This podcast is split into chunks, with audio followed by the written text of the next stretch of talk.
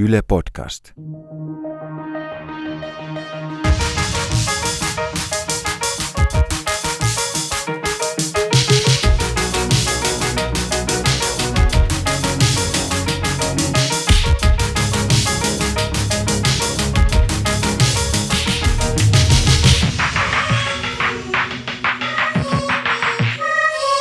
Oikein paljon tervetuloa studiossa Ronja Salmi ja Emilia Emmy Valentiin. Hei. Tämä on Mitä vielä? Ronja Salmi podcast, joka jatkaa siitä, mihin TV-sarja jäi.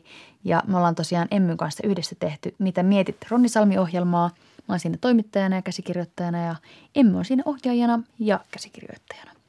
Ja aina kun ohjelma on tehty, niin joukko kysymyksiä on jäänyt vielä pöydälle.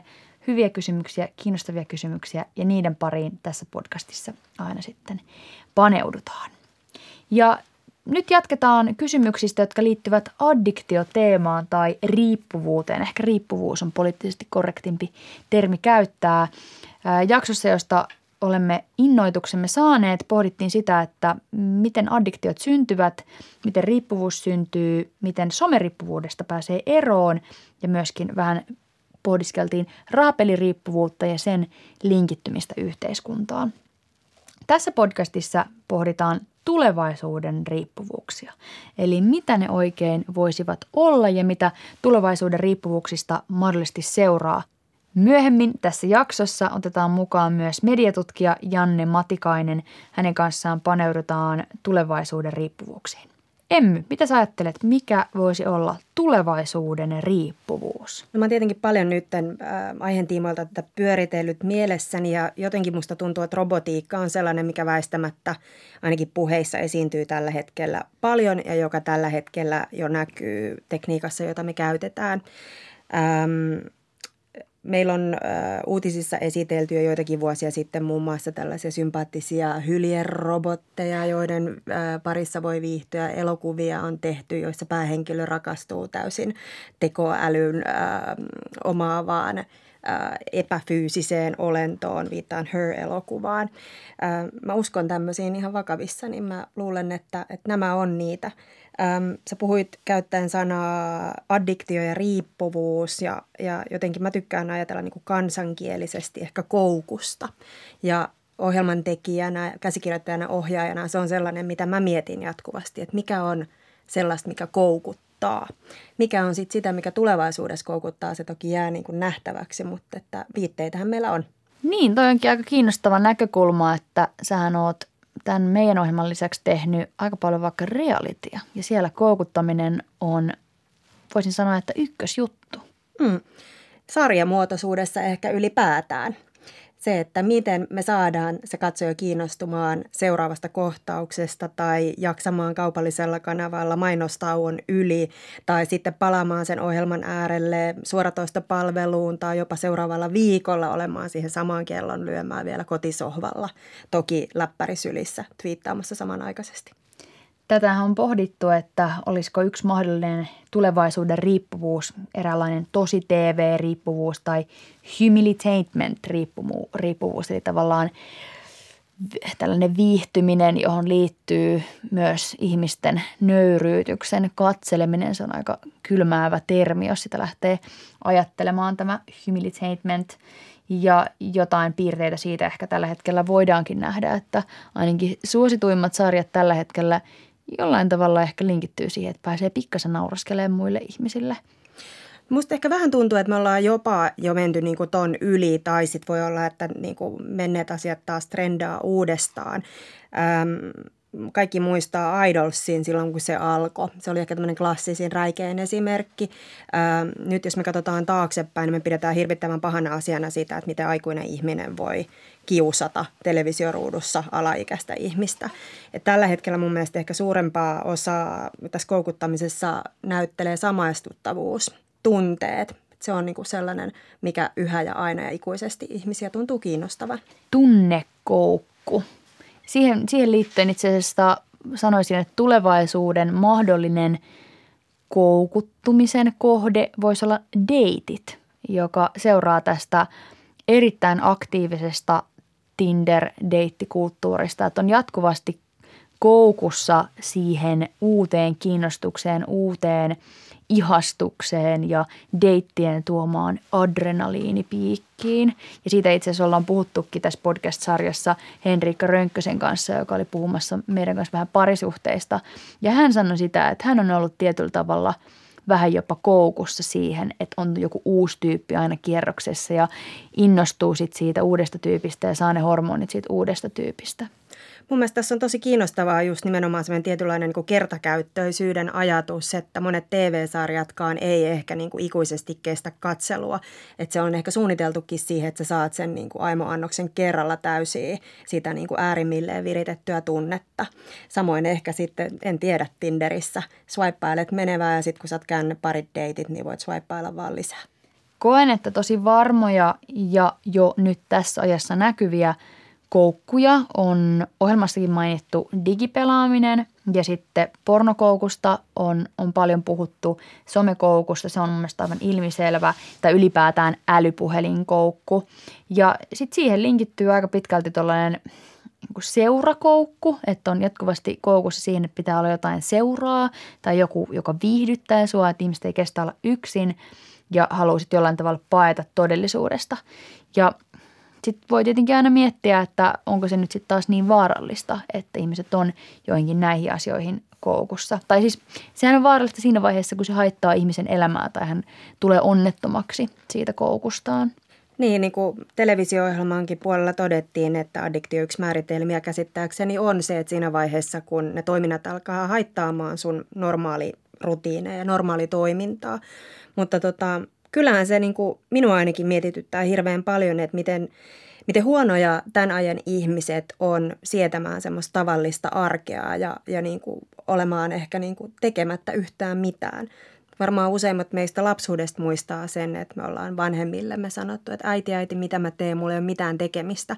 Mun mielestä se on itse asiassa niin kuin meidän aikuisten ongelma tällä hetkellä, että some, some, mitä mä teen – mulla ei ole nyt mitään tekemistä. Apua, multa loppuu akku mun puhelimesta, miten mä selviän nyt, että mun niin kuin, seikkailuradan halki kaupungin ilman, että joku voi ottaa muhun yhteyttä tai että mä voin tarkistaa mun uutisfiidiä. Siis tällä hetkellähän me ollaan riippuvaisia puhelimesta myös ihan positiivisella tavalla, että se myös mahdollistaa paljon juttuja. Että puhelin voi toimia sun himan avaimena, se voi toimia auton avaimena, lompakkona, mahdollisesti hallinnoit himasi valoja jollain applikaatiolla, joka on sun puhelimessa. Ja ne tavallaan voi helpottaa sun elämää, mutta sitten taas toisaalta mua pikkasen ahistaa se, että on oikeasti tulossa sellainen aika, että mä en yksinkertaisesti pärjää. Mä en pääse mun kotiin ilman sitä, että mulla on puhelin, jossa virtaa. Niin, kyllä, kyllä se on tosi pelottavaa. Mulla on ollut muutaman kerran itselläni mahdollisuus kautta, kautta olen ollut pakotettuna sellaiseen tilanteeseen, että mä oon ollut kuukauden päivät kokonaan ilman, ilman internettiä tai ilman puhelinta sellaisissa paikoissa, joissa näillä laitteilla sä et tee yhtään mitään. Niitä ei enää hirveän montaa tältä pallolta löydy. Ja kiinnostavaa oli se, että äm, mulla oli niin sanotus vierotusoireet, mutta ei ne kestänyt kauaa. Et, et jotenkin mä koen, että varmaan mulla on homma vielä niin sanotusti hallussa. Ja, ja sitten toisaalta myöskin se, että, että onko tämä myös yksi iso tämmöinen kupla, missä me eletään, että me todella tarvitaan sitä. En tiedä. Tämä viihtyvyysaddiktio, jota pikkasin keskustelussa sivuttiinkin, on puhututtanut myös ympäri mediakenttää. Ja yllättävästä tahosta lähti keskustelu Darude, eli Ville Virtanen, kirjoitti Facebookiinsa aika raivokkaankin tekstin siitä, kuinka hän on huolissaan lasten tulevaisuudesta. Aina ollaan huolissaan lapsista. Ja ihan syystäkin. Hän, hän oli havainnut sen, että monet alakouluikäiset pienet lapset ovat jo aika pahassa puhelinkoukussa ja juuri tämä viihtyvyyden jatkuva tarve on niin kova, että lapset ovat kykenemättömiä sitten ilman puhelinta toimimaan tai leikkimään keskenään.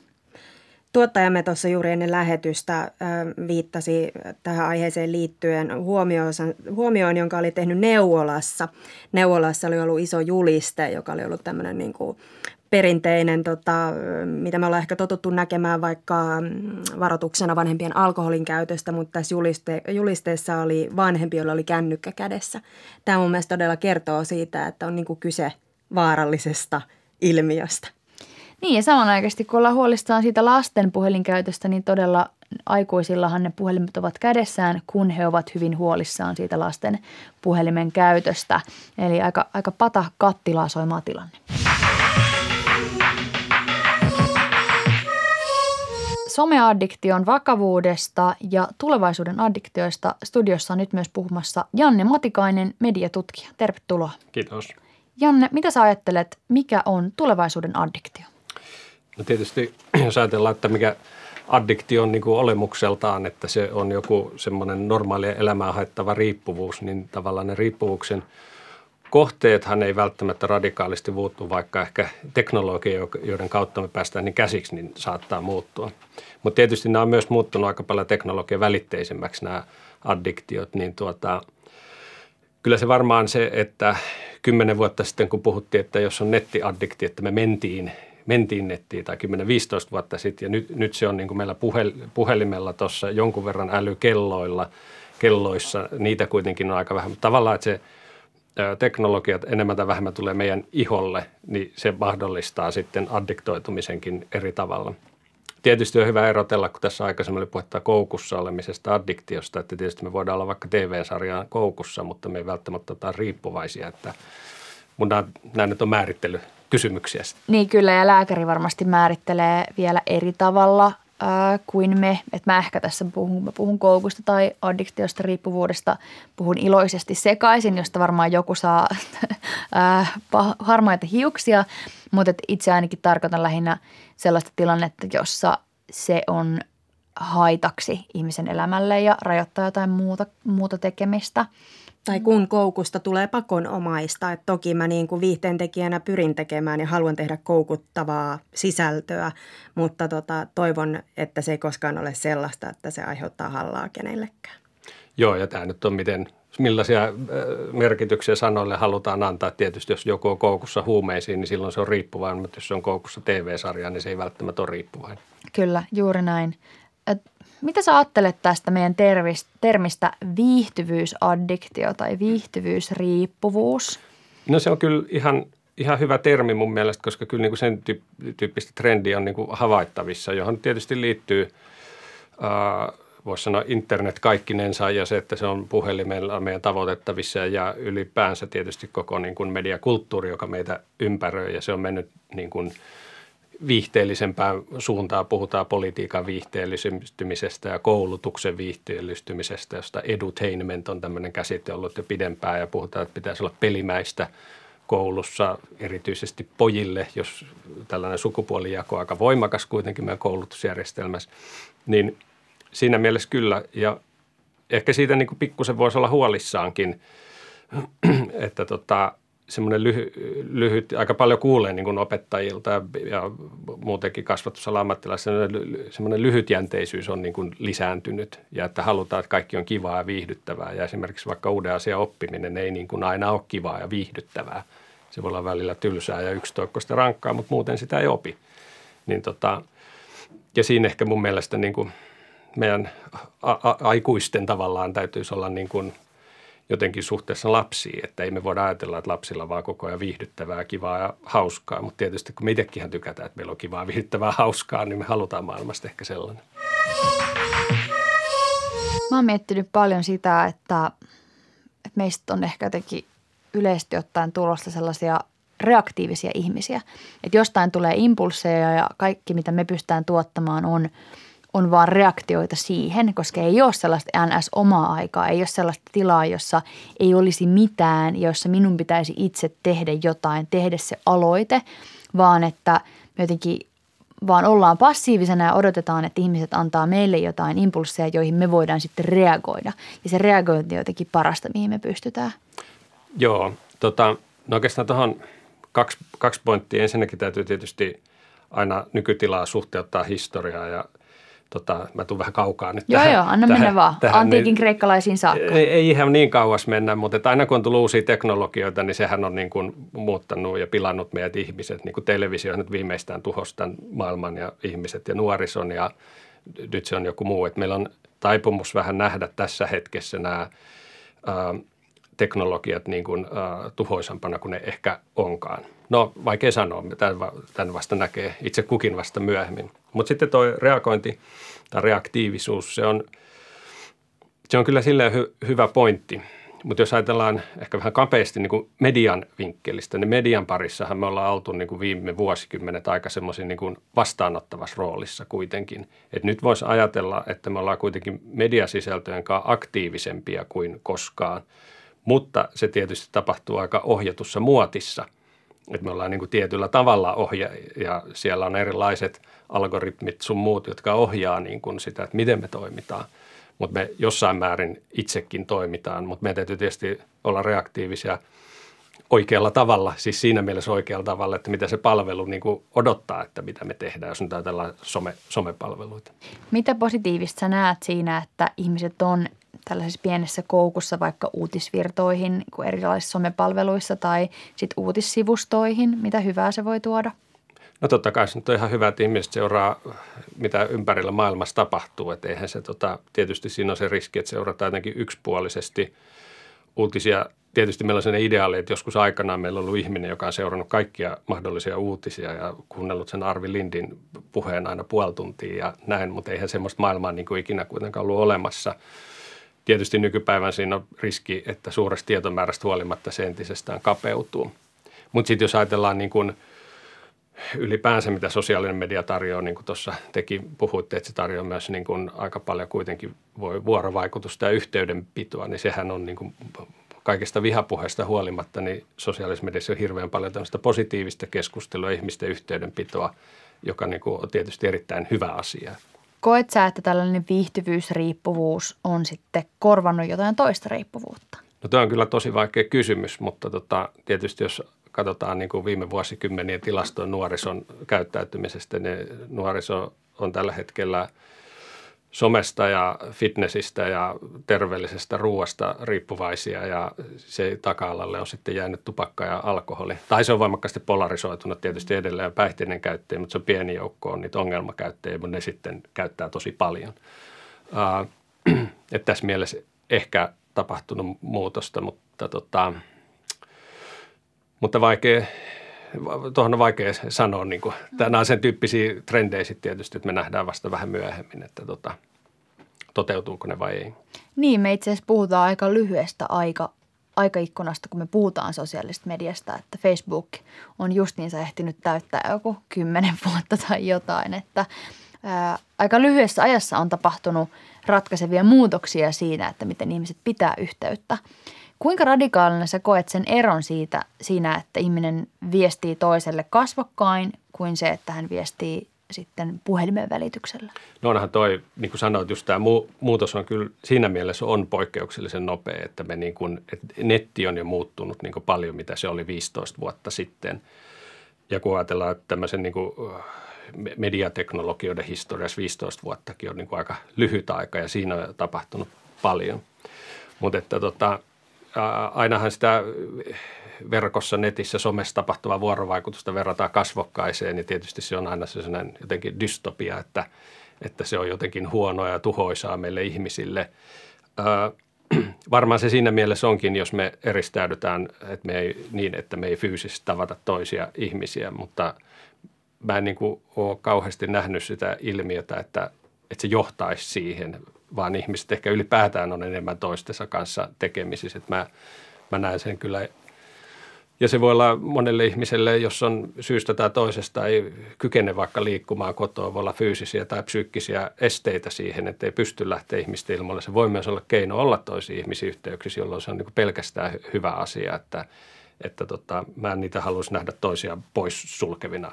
Niin, tämä on minusta kiinnostavaa, koska jonkun verran ja aika ajoin törmää keskustelua, jossa puhutaan, että some vähentäisi jotenkin ihmisten empatiakykyä.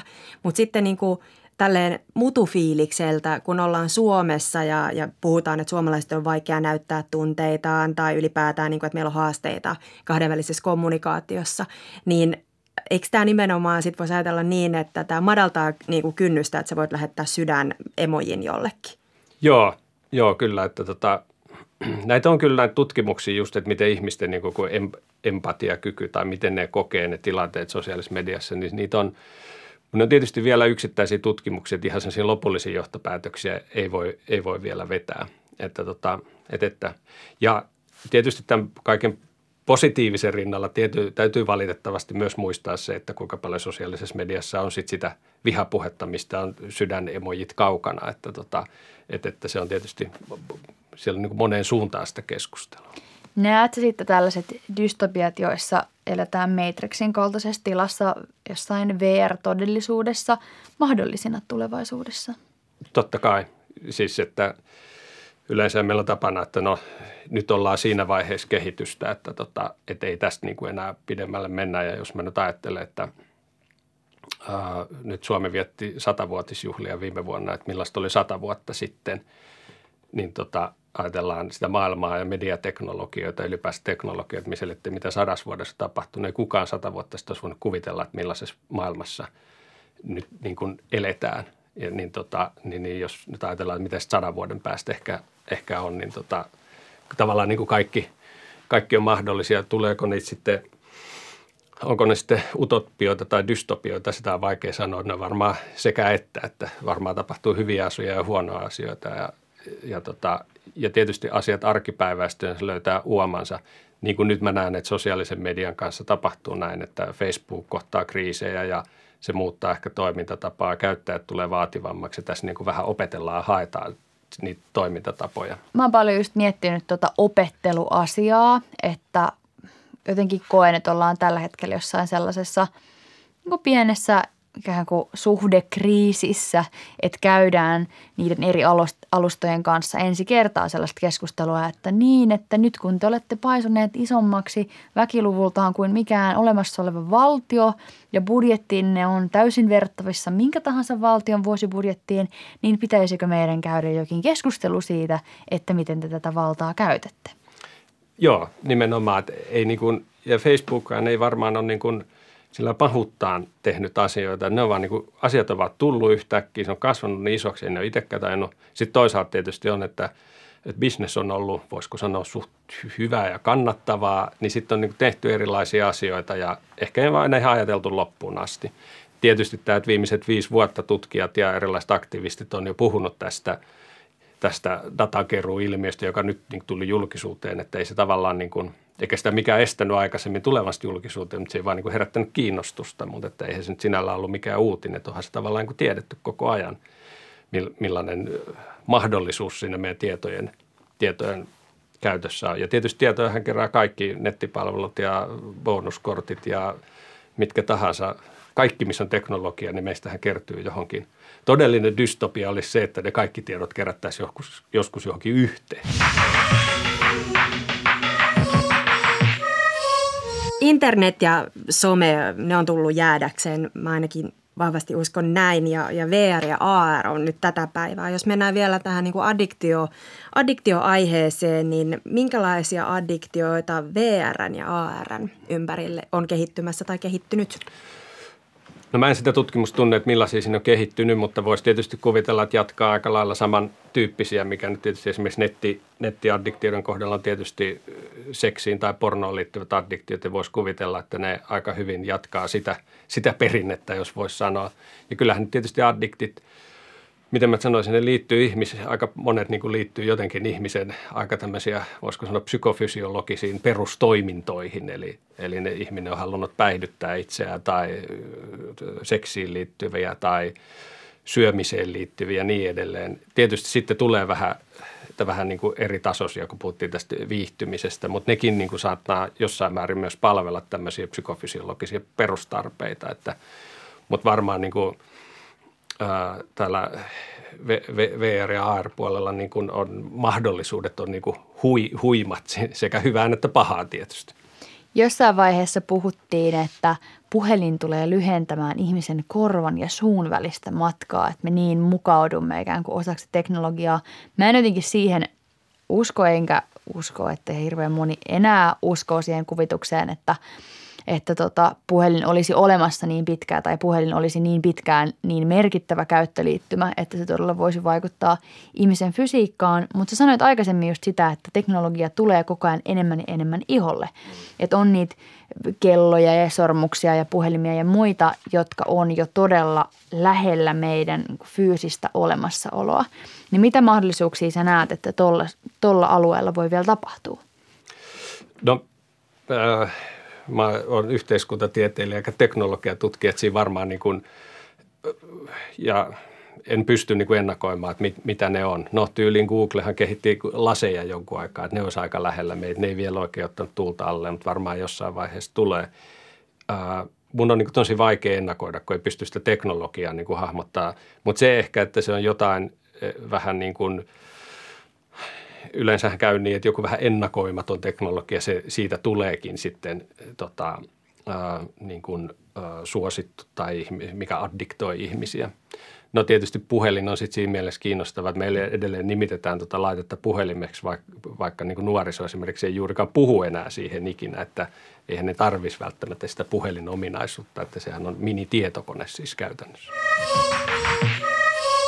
Yksi, mikä tässä itsekään en muistanut, että teknologia osa-alue on nämä terveysteknologiat, että tämä kaikki itsensä mittaaminen ja tämä tyyppinen. Tämähän nyt on nyt jo iso juttu, mutta tavallaan se joukko ihmisiä, jotka sitä niin kuin tekee oikein perusteellisesti, niin on kuitenkin varmaan aika pieni, että monet nyt varmaan jotain mittaa, mutta että me pystytään erilaisia antureita ja mittareita laittamaan, pystytään todella tarkkailemaan meidän terveyttä ja syömistä ja syket, ei pelkästään sykettä, vaan paljon enemmän, että se on, se on aika kiinnostava osa-alue, että me voidaan ryhtyä tavallaan vähän semmoiseksi pikkulääkäreiksi, jolla me tutkitaan ja mitataan kontrolloidaan, mutta se on myös aika, siinä mä näen myös pienet dystopian mahdollisuuden, että, että miten me niin kuin ruvetaan suhtautua koko olemiseen ja meidän kehoon ja muuhun, kun se on jatkuvan niin kuin mittaamisen kohde ja tarkkailun kohde ja sen sijaan, että sen kun oltaisi vaan, niin se, se, se voi unohtua. Just näin, ympyrä sulkeutuu, että niin kuin näistä saattaa tulla meille todella haitallisia addiktioita. Me addiktoidutaan itsemme kontrolloimiseen. Niin, ja mm. jonkin sellainen ikään kuin joku tietty minä-addiktio varmaan onkin olemassa tällä hetkellä, että ihmiset on koukussa siihen omaan hyvinvointiin ja, ja omaan somekanavaansa ja omaan ruokavalionsa. Ja, tai me rakennetaan itsellemme sellaisia – aika ulkoisiakin palikoita, joita ilman on tosi vaikea olla. Että jos joku ottaisi multa mun Instagram-tilin pois, niin kyllähän mulla olisi sellainen olo, että multa on ryövätty mun identiteetti. Siis jos joku kaappaisi mun, mun Instagramin, niin se tuntuisi samalta, että joku tulisi ikkunasta sisään, siis mm. niin kuin valehtelematta. Tai jos joku rikkoo kirjesalaisuutta ja lukee sun tietoja koneella, niin, niin sehän on niin kuin melkein kuin joku tulisi sun päähän sisälle. Nimenomaan, että nämä on niin kuin, tietysti nämä kaikki palvelut ja profiilit, nehän on niin kuin olennainen osa meidän identiteettiä tai me niiden kautta rakennetaan meidän identiteettiä. Mutta tuossa just kun sanoit, että tämä itsen tarkkailu ja tämä, niin tämä on kyllä tota, on myös semmoinen vähän suurempi trendi, joka liittyy myös tähän identiteetin rakentamiseen. Me pystytään sosiaalisessa mediassa hyvin tietoisesti rakentaa meistä tietynlaista kuvaa tai identiteettiä.